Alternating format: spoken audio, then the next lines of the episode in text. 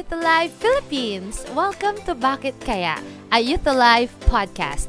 Your Tuesday tambayan and kwentuhan where all your buckets are listed in our notes. Where your concern is our concern. Where life is valued and Jesus is glorified. This is a wisdom-filled conversation where you will grow and learn. A place where you can sit down and relax as we talk about the issues of your heart. So what are you waiting for? Go get some coffee and have a sit with us. Click the heart button and share this podcast today. Stay tuned, Youth Alive!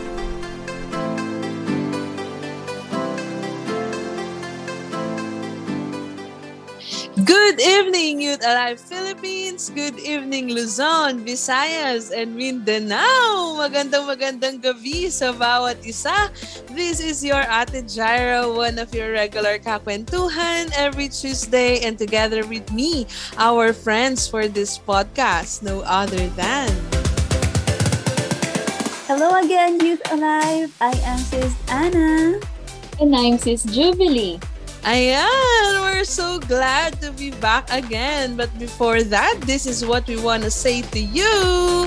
Welcome, Welcome home! Welcome home! Ayan, welcome home, welcome home, Youth Alive! Finally, we're back and we are so excited for the third episode of our Tuesday Kamustahan and Kwentuhan. Walang iba kung hindi ang bakit kaya a Youth Alive podcast? Dito ay pag-uusapan rin natin ang mga sagot sa lahat ng bucket list ng Youth Alive. Yun oh. And we're so excited to learn and gr- grow with you mga kawaii. Kaya naman, we are asking for your favor. Kindly mention your family, friends, workmates, classmates, barkada, churchmate, section, and district, yung mga kapitbahay mo, titas, titos, mga kapatid, no, in the comment section. At tara, let's have some chit-chat tonight. And of course, we will also appreciate it if you will click the share button to your timeline para mas marami tayong makasama sa ating pag-uusapan ngayong gabi. Okay, so before we start, let us have some roll call first for our districts. Kaya naman type in the comment section to what district you belong para naman malaman natin kung sino-sino nga bang mga districts ang makakasama natin tonight. Right, mga sis? Yes, Yes. yes. Yun. Okay. So right now, just pause there, have a seat, relax ka lang muna, have a coffee first, and let's all together grow in our third episode tonight. And if you are really excited, type in the comment section. Let's go for episode 3. Ayun.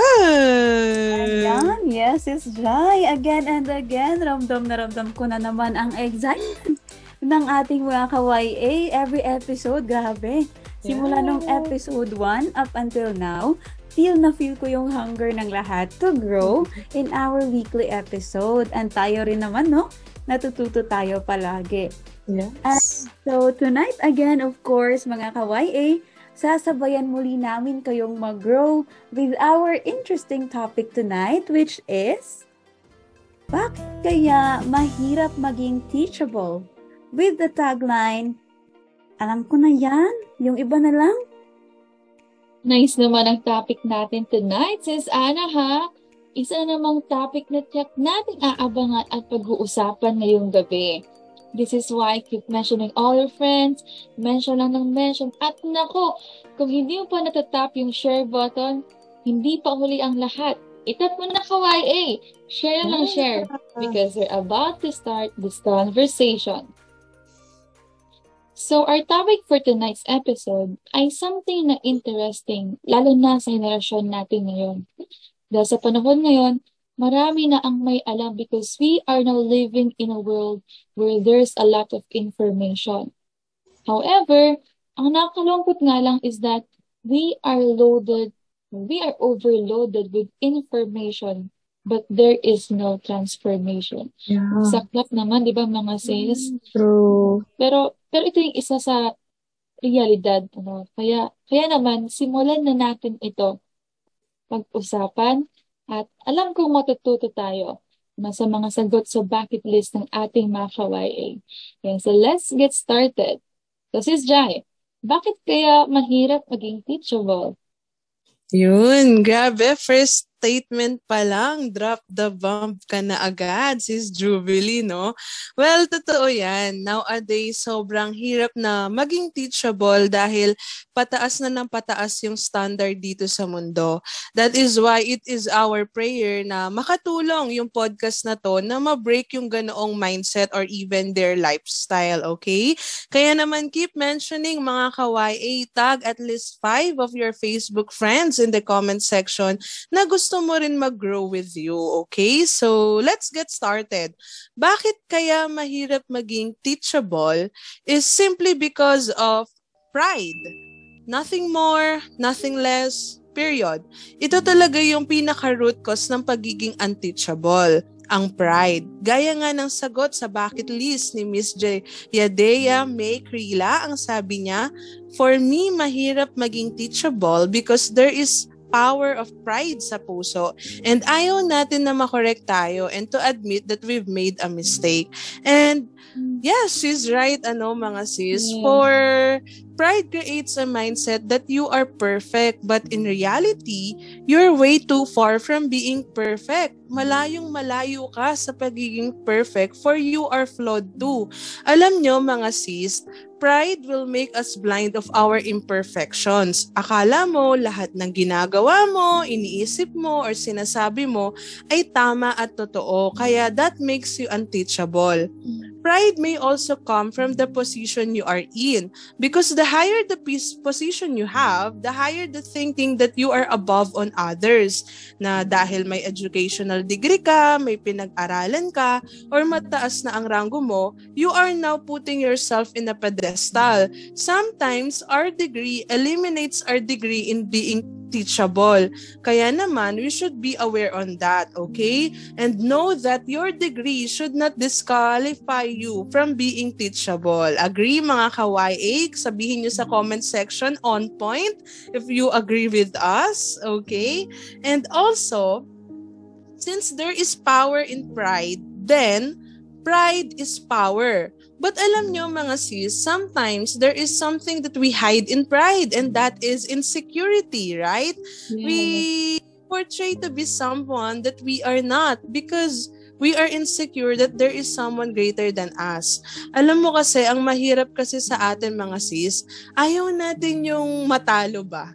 Yung nagpapatalo. At ayaw na ayaw natin na nakikita ng ibang tao na tinuturuan tayo. Kasi dito sa mundong ito, kahinaan ang tinuturuan. But the reality is, mapalad at pinagpapala ang mga nagpapaturo. Amen?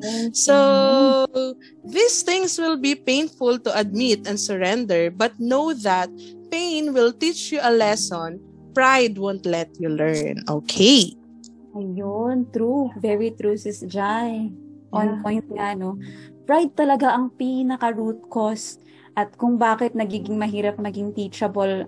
And ang second reason kung bakit mahirap maging teachable ay hindi rin lumalayo sa pride, mga sis, no? Isa rin itong issue of the heart. And second, mahirap maging teachable because of the pain. The P-A-I-N, the pain, the sakit. Mga sis, merong dalawang klaseng pain, no? Una itong yung pain from our past wounds na hindi pa naghihilom. Maraming nagkaroon, ah, maaaring nagkaroon tayo ng experience before na labis tayo na nasaktan o labis na nakasakit sa atin yung experience and yung hurtful na experience na yun nag-iwan sa atin ng feeling na hindi tayo safe. Mga sis, ang pagiging teachable requires us to be vulnerable, right? Para makuha natin yung itinuturo, kailangan nating buksan ang puso at isipan. Kaya nga lang, kapag minsan na tayong nasaktan, mahihirapan na tayong maging vulnerable ulit at makipag-connect ulit sa mga taong pwedeng magturo sa atin. May that be in our ministry, in our work, or kahit saan. Sabi nga ni Miss Julfa Jane, mahirap maging teachable if there is sickness in the heart. Lalo na, yes, lalo na kapag nalagay tayo sa moment na kailangan nating matuto o magpaturo sa taong minsan na tayong nasaktan. Yes, mahirap yun, no? Yes, that's the first pain. The second pain is the pain of the process meron tayong desire to learn and to grow, pero kapag nakikita na natin na pinapalabas tayo sa ating comfort zone, nahihirapan tayo. Mahirap, yes, mahirap makinig ng instruction kapag nakafocus tayo sa internal struggle, yung takot na wala sa comfort zone. Lalong-lalo na kapag nakikita mismo natin na ang patutunguhan ay isang lugar or situation kung saan naka- makakaranas tayo ng pagbabago sa nakagisnan. Doon mga sis, no, mahirap maging teachable pag ganun. Mm, so, I agree with you, Sis Ana. Ano, mahirap maging teachable, lalong-lalo na if we're in pain. That is why we need to deal with the issues of our heart para mahayaan natin yung sarili natin na matuto. Mm, Okay? Ang last na sagot sa ating bucket list is principle. Sa Tagalog, prinsipyo. Sabi nga sa sagot sa bucket list ni Miss Mary Grace Sahol, mahirap maging teachable because mayroon tayong tinatawag na ego o yung principle. yeah. Masakit pag kinokorek tayo at feel natin minsan we become less of a person when someone corrects us. At dagdag pa rito ang sagot ni Miss Nika Molina na ang sabi niya, the thought na ang tagal mo ng Kristiyano. Akala mo marami ka nang nalalaman and you think that's enough. The adolescent period of Christianity. Alam niyo mga sis, totoo yung mga sagot ng ating mga kawaii, ano, yeah, ito to- kasi yung kalagayan ng isang tao na pakiramdam niya hindi na niya kailangan ng tulong at matuto ng kung ano-ano sa buhay. yeah. Dahil yung thought na magaling na ako, alam ko na yan, mas matanda ako sa'yo, mas matagal na akong kristyano sa'yo, I'm already a professional, so shut up. Or, hindi, ito yung gawin, gawin mo kasi ito yung ginagawa ko, ito yung gusto ko. Yeah. Diba? So, in short, ito yung mga taong ayaw magpaturo dahil ang laki na ng ulo. Na prinsipyo ba? At dahil mataas na ang prinsipyo, lumalaki na rin ang ulo. Sabi nga rin sa nabasa ko, the greatest enemy of learning is knowing. Yeah, Which is true kasi yung iniisip mong alam mo na lahat, kaya hindi mo na kailangan matuto. Pero syempre, sa ating lahat, yes, we may have principles, but that should disqualify you from being teachable. Makinig ka pa rin sa prinsipyo ng iba at huwag isarado ang tenga. Yeah. Dahil hindi naman ibig sabihin na binuksan mo ang iyong pananaw sa prinsipyo ng iba, ay bibitaw mo na ang nasa iyo. yeah. Gusto mo lang matuto, kaya ganon. True. Yan. So, okay. Yes, sis. Yan. So, that's our top answers sa ating sagot sa bucket list ng ating mga kawain. So, nagiging mahirap maging teachable because of pride, pain, and principle. Ayan, thank you mga sis. Complete na. Yeah. So, yeah. So, para naman sa ating mga listeners right now, no? Based sa mga experience ninyo, ano naman yung pinaka-reason bakit you find it mahirap maging teachable? Is it pride, pain, or principle? Or kahit ano pa? We wanna know your side too. So, comment na kayo ng comment dyan. And we will read it after the podcast. And of course, we want you to know na kami also, ang inyong mga kasist, ay na maraming natututunan from all of your comments every Yeah. episode. And for that, we thank you, Youth Alive. Thank Thank Yes, you. thank you. Ayan. So, comment na po kayo ng comment, okay? Okay. So, ngayon pa lamang mga sis, no, I can really sense na sobrang dami na naman nating matututunan in our episode tonight. So, syempre, wag na nating patagalin pa. Tonight, let's talk about things to know about being teachable. Mga bagay na dapat nating malaman about being teachable. Bakit nga ba maganda ang nagpapaturo? Bakit kailangan pa nating magpaturo? Yes. So again, our listeners, if you have answers too, just drop your answers in the comment section. And of course, don't forget to share again our podcast to your Facebook friends. Share lang tayo ng share and let us grow in this conversation together, okay? Yes. So, Sis Jai, what is the first thing to know about being teachable? Nice naman ang topic natin for tonight. So, okay, sis Anna, before I talk about our first point, I just want to drop the bomb muna. Okay? Mas okay na yung naririnig natin yung correction kaysa nabubulag tayo sa ating mga imperfections. For one thing, we know we are being corrected because we are loved and God disciplined His children whom He loved. Right, mga sis? Yes. Yes, sis. Yan. So, here are the truth bombs. Una, hindi ka perfect. Hindi tayo perfect. Tumigil na lang tayo maging teachable kapag napatunayan na natin sa mundong ito na perfect na tayo and we have no records of wrong na. Pangalawa, we don't know everything. Life is an ongoing process. Along the way, we'll have the opportunity to learn different things or even new things. At huli o ang pangatlo, no man is an island. You are part of the continent. Therefore, kailangan mong makisama at matuto rin sa iba. You cannot stand alone, mga kapatid. And yan lang ang isa sa mga katotohanan na dapat natin matutunan bakit mahirap maging teachable. Okay? So, to all our listeners right now, I just want you to know na hindi mahirap maging teachable kung ang mindset mo is growth. Okay? So the first thing that you need to know about our topic tonight is a teachable mindset is a growing mindset. May paglago sa pagpapaturo. Okay? Alam nyo mga sis, the greatest enemy of growth is pride, right? Yes. Yes. Dahil gaya nga ng sabi natin kanina, pride makes you blind of your imperfection. Kaya nakikita mo lang sa sarili mo is perfection.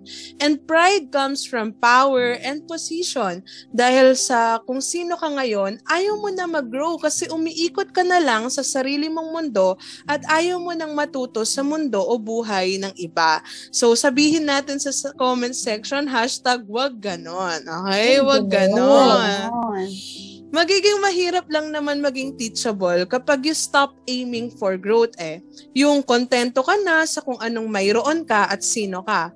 So if this happens, you will not give yourself a space for learning, growth, and development. However, each one of us should know that we are all a work in progress. Kapatid, work in progress ka may mga unfinished project pa sa ating mga buhay na kailangan mong idagdag or i- i-develop. It can be a character, attitude, habit, or even lifestyle. Kaya naman mga ka-YA, stay teachable, okay? And we are hoping and praying that you will gain a teachable mindset in this podcast so that you will also gain a growing mindset. Hindi kailanman kahinaan at kawalan ang pagpapaturo. Amen? Never, ever, ever let your pride stop you from learning. Be mindful that God will only elevate those who are willing to grow and go through the process. Alam nyo, if we will only see the beauty in being teachable, sobrang ganda ng buhay. Why? Because you'll be able to learn from other stories and experiences. You can also learn from your mistakes, failures, and we know that mistakes are meant to be corrected, not repeated, right? And lastly, there is also beauty upon learning new things. Kaya para sa ating lahat, don't ever believe that you have figured out all. Palagi pa rin tayong may matututunan. Every conversation and every relationship you have is an opportunity that God can use to teach you something. So, dear listeners, live hungry. Let your desire for growth and wisdom increase with time. Have a mindset that each day is an opportunity to grow in God's grace and knowledge. Be teachable because growth is an investment to oneself. Grabe yung word na investment, right? And Yeah. para sa iyo rin yun eh. Para rin sa atin. And lastly, a gentle reminder here, pride will slow down your growth, but humility will keep you planted. So stay planted mga kayut alive. And right now, may we now realize, dear listeners, that in life, there is so much to learn. Araw-araw may kapasidad kang matuto if and only if you will allow yourself to be teachable. So our first point is a teachable mindset is a growing mindset. So sa mga listeners natin, i-type natin sa ating chat section, may paglago sa pagpapaturo. Amen. Thank you for that very timely reminder, Sis Jai. Yes, thank you for reminding us na dapat magpatuloy tayong maging hungry for growth. Yes, na sa bawat araw, makinig at mag-observe dahil doon tayo matututo. Okay, thank you, Sis Jai. Now, this time naman, ang ating second thing to know about being teachable is, a teachable heart is a healing heart. May paghilom sa pagpapaturo. Kanina mga sis, no, napag-usapan natin ang two kinds of pain. Pain of the unhealed wound and the pain of the process. Now, when we are wounded, nahihirapan tayong magpaturo, di ba? Nasa, yes, nasa pain yung focus natin. We tend to close our heart. We disconnect with people kasi takot tayong masaktan lalo at takot Mm. tayong ipakita yung sugat natin sa iba, right? Yeah. And idagdag pa roon, mas mahirap if nasaktan tayo ng mga taong ating mismong nilulook up to. Kapag as students, nasaktan tayo ng ating mga teachers. Kapag nakita natin na hindi naman nagawa ng nagturo sa atin yung mga tinuro niya, nasasaktan at nadidisappoint tayo at nawawalan tayo ng gana, natatakot tayo magpaturo muli. Kaya lang mga sis, no, at mga listeners out there, if there is one thing that I have learned about being teachable, it is that if there is pain in learning, there is also healing in learning. Again, may paghilom Mm. sa pagpapaturo. Right, mga sis? Amen. Yes, when we are wounded, kailangan natin i-acknowledge no, na aside from requiring rest and time, healing of physical wound also needs medical attention. Tulad ng pagpunta natin sa doktor para magpaturo kung paano magamot ang sakit or paano maghilom ang isang sugat, kailangan din nating magpaturo how to deal with emotional wound. Yeah. And kung sakasakali man na ang iyong sugat, dear listener, ay sugat na dulot ng isang taong minsan mong napakinggan o pinakinggan, sula, sugat na dulot ng tao na minsang nagturo sa'yo, well, the best thing to do is to reconnect with our greatest teacher. Wow. Again, Nice. reconnect with our greatest teacher. Siya yung magpapahilom ng sugat na yan. Magpaturo po tayo kay Jesus. Dahil Amen. Yes, isa nga sa mga sinabi ng Bible is to be patient and tolerant with each other. In Colossians 3 chapter 13, no, sabi, be tolerant with each other. If someone has complained against anyone, forgive each other. As the Lord forgave you, also forgive each other. Mhm. And yes, hindi madali, no? But para maghilom ang sugat, ating intindihin na our leaders and mentors are also growing. We are all a work in progress and tulad natin, meron din silang issues na dinidil at kapag nagpaturo tayo kay Jesus na tingnan ang bawat isa gamit ang mga mata na may grasya at pangunawa, makikita natin na para para tayong mirror images of each other. Both ang teacher and ang student nasasaktan. Both ang teacher at ang student may pinagdadaanan and Yeah. both ang teacher at ang student dadaan sa iba't ibang proseso. And finally, both si teacher at si student magte-take ng time mag-grow. Yeah. So if we allow, yes, yes, if we allow ourselves to be teachable in this way, magsisimula ang paghilom. Patuloy tayo magpaturo dahil doon maghihilom ang mga sugat at matututunan natin kung paano maging teacher para sa iba na may sugat then, right sis? Mm, true. Amen to that, sis. Ay, now, next is, the second is the pain of the process. Mahirap magpaturo kapag alam nating dadalhin tayo palabas sa comfort zone. Alam natin yan. So for this one, I would like you to leave with just a few questions, mga listeners, no? First, paano mo maaabot yung goals mo kung mananalit, mananatili ka dyan sa kinatatayuan mo dahil takot kang matapa? Mm. Paano lalawak ang mundo mo kung ikukulong mo ang sarili mo sa isang silid dahil sa takot, sa takot na masaktan o mapahiya? And paano mo magagawa ang will ni Lord sa buhay mo kung mas iniisip mo yung mga pagkukulang mo bilang tao kaysa sa grasya na that will enable you? Wow. Now, Nice. dear listeners, our mga sis, pagbuksan mo ang mga kumakatok sa pinto mo. You are surrounded with people who want to see you grow. Higit sa lahat, there is the Lord who is looking at you. This one, no, natutunan ko kay Miss Joyce Spring from Adulting with Joyce Spring. Pagkatapos ng podcast na ito, dear listeners, list down five people. Sino ba yung taong palaging cheerleader mo? Yung nandoon to support you even when you do not believe in yourself. That's one. Next, sino ba yung mentor mo? Yung tao na nag-lead sa'yo sa right direction. Sino yung coach mo? Yung taong pinupush ka outside your comfort zone. Nice. Sino yung mga tama at tunay na friends mo? Those people who know your heart's true desires. Yun yung friends mo. And lastly, sino ang peers mo? Yung kapareho mo ng passion, kapareho mo ng gustong gawin, who understand you dearly. These people are right, right outside your door. Pagbuksan po natin sila. They are there to help us. And if you can, then we also encourage you to type their names or mention their names in the comment section and let them know that you appreciate them. Alright? Yeah, so, ayan, mga sis, no? Again, magpatulong po tayo. Magpaturo tayo kahit may sugat at sakit. Amen. At sa mga listeners natin, again, let us declare in our comment section, let us type, dahil sa pagpapaturo, may paghilom. Amen. Amen. Amen, amen. You're right, Sis Anna. Mahirap yung part na yan kasi nasaktan ka na eh. Your pains Yeah. will close your door para magpaturo. But let us change that perspective na even in you are in pain, you should still open your door so that other can help you grow more at unti-unti maghihilom ang sugat. Amen. Ayan.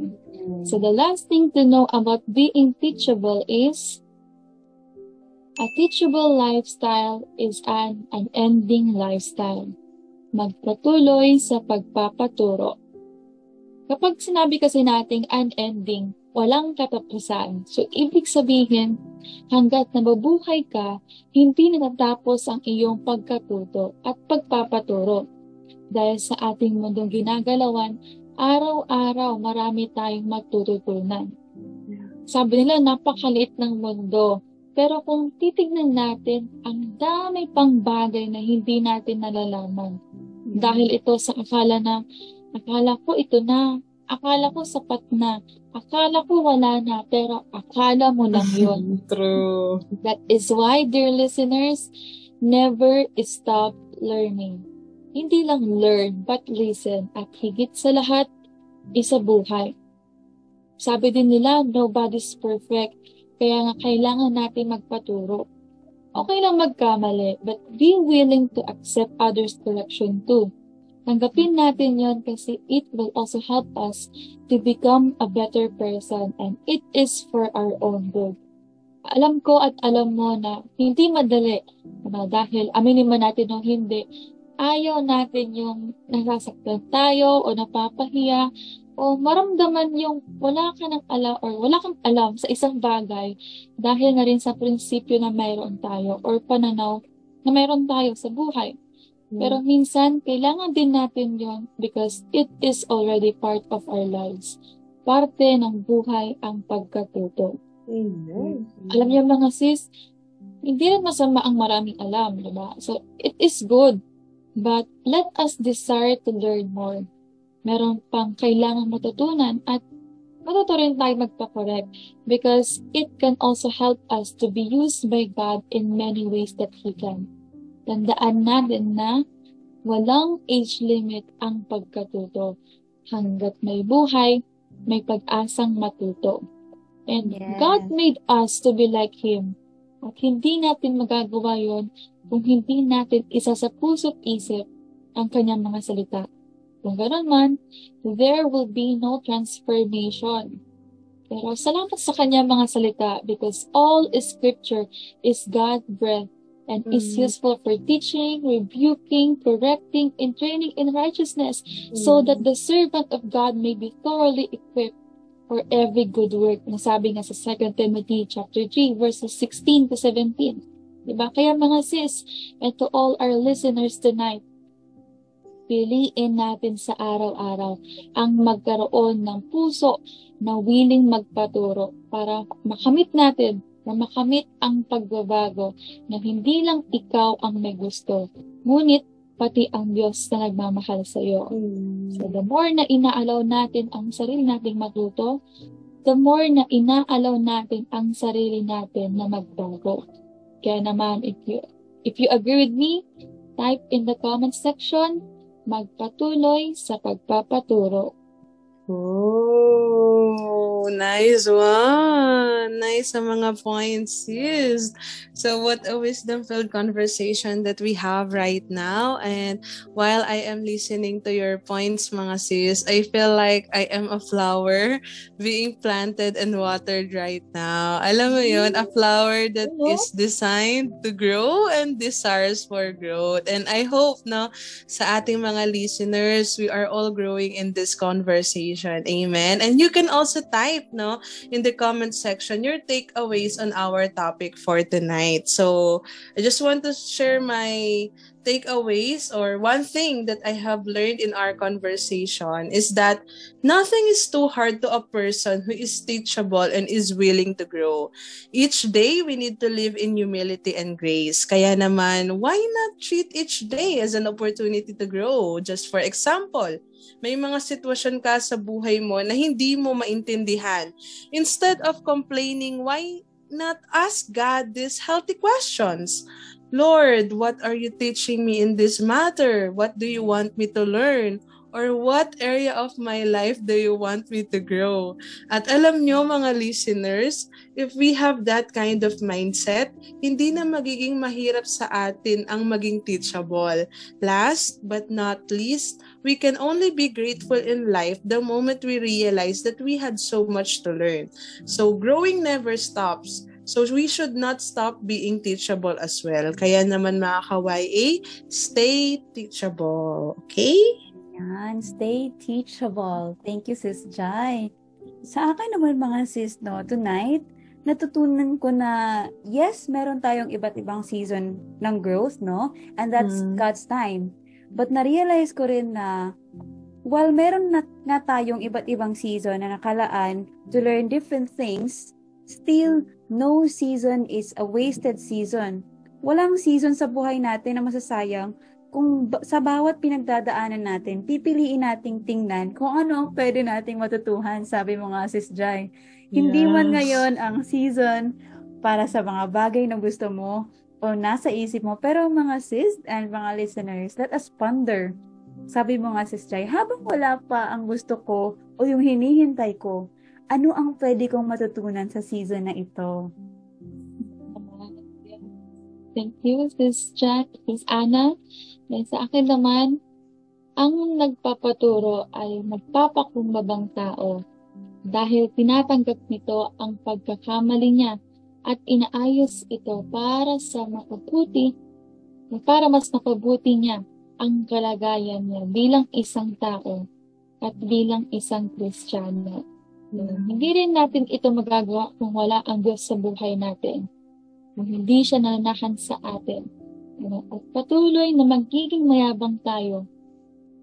Ano, And hindi makikita sa atin yung pagbabago.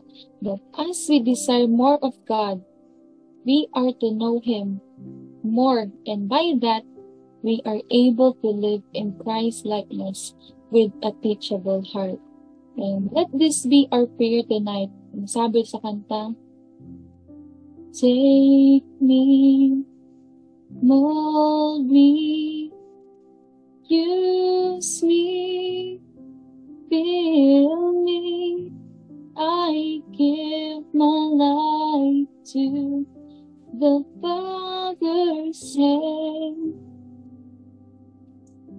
Hmm. Thank you, Sis Jubilee, for reminding us of that song. Super nice. And I was reminded today that if sa tao pa lang ayaw na natin magpaturo, then what more sa ating greatest teacher, which is our Heavenly Father, right, mga sis? Right. So, to all our listeners, please know that a teachable mindset is a growing mindset. May paglago sa pagpapaturo. Second, a teachable heart is a healing heart. May paghilom sa pagpapaturo. Lastly, A teachable lifestyle is an unending lifestyle, magpatuloy sa pagpapaturo.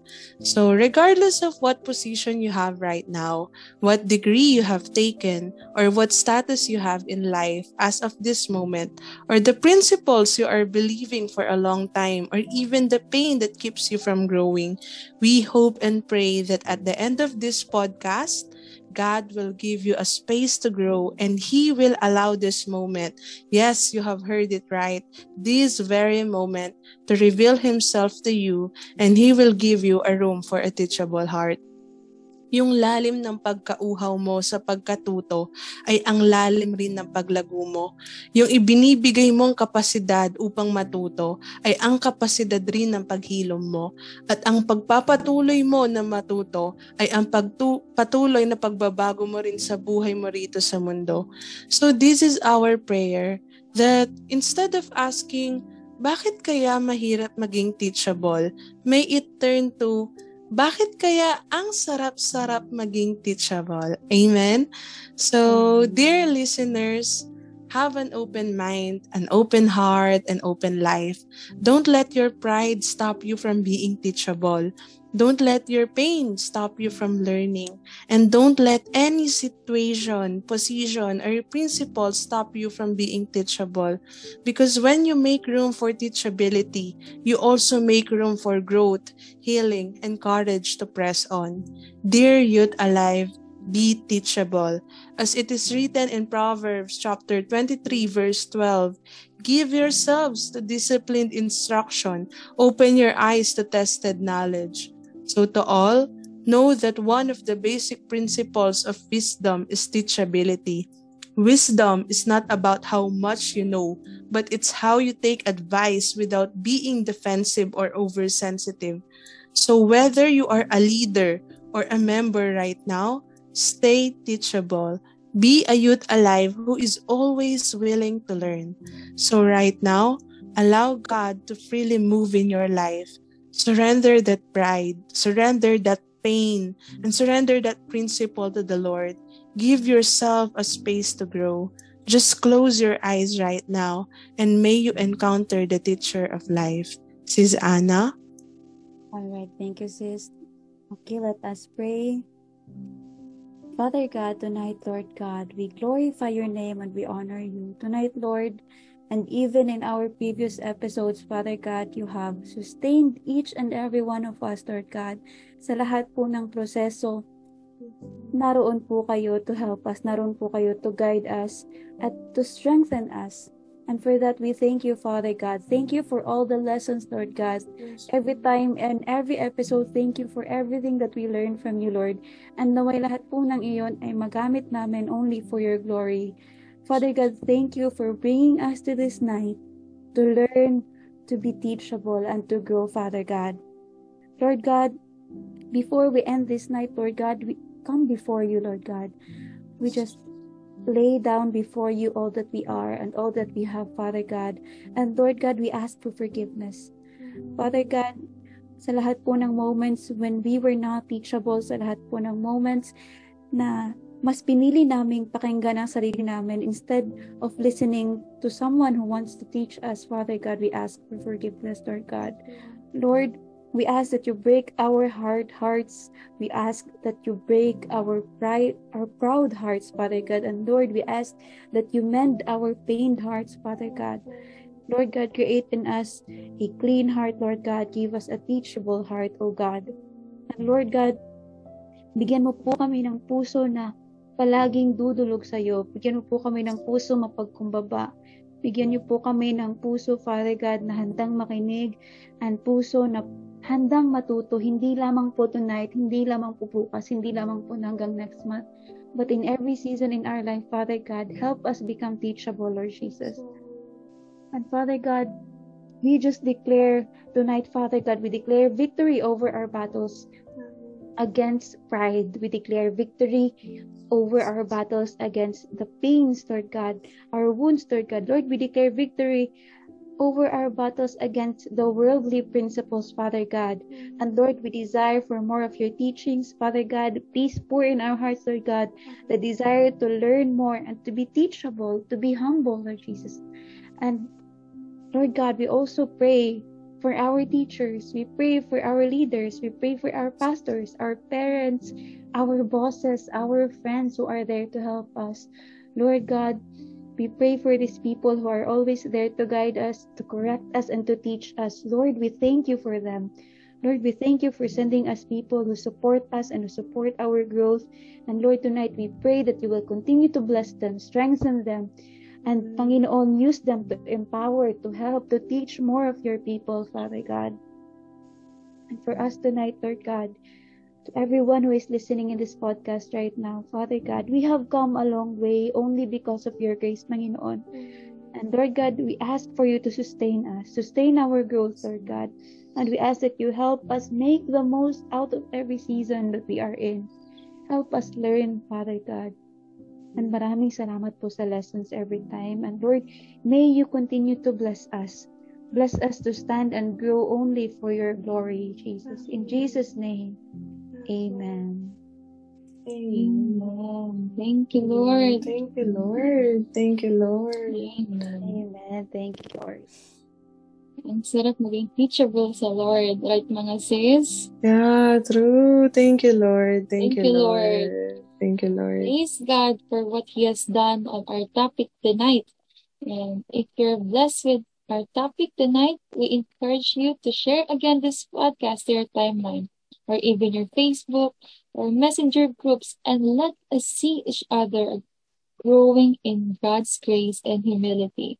So thank you, Youth Alive. So again, this is this Jubilee na sa kasabihang ang pagpapaturo ay walang katapusan dahil sa bawat araw may panibago tayong matututunan. Yan. At syempre, before we end, again, sa mga nakikinig dyan, mention at least five of your Facebook friends in the comment section and let them grow as well in this episode tonight. So this is your sis Ana na naniniwalang hindi kailangan maghintay ng tamang season para matuto because every season is a learning season.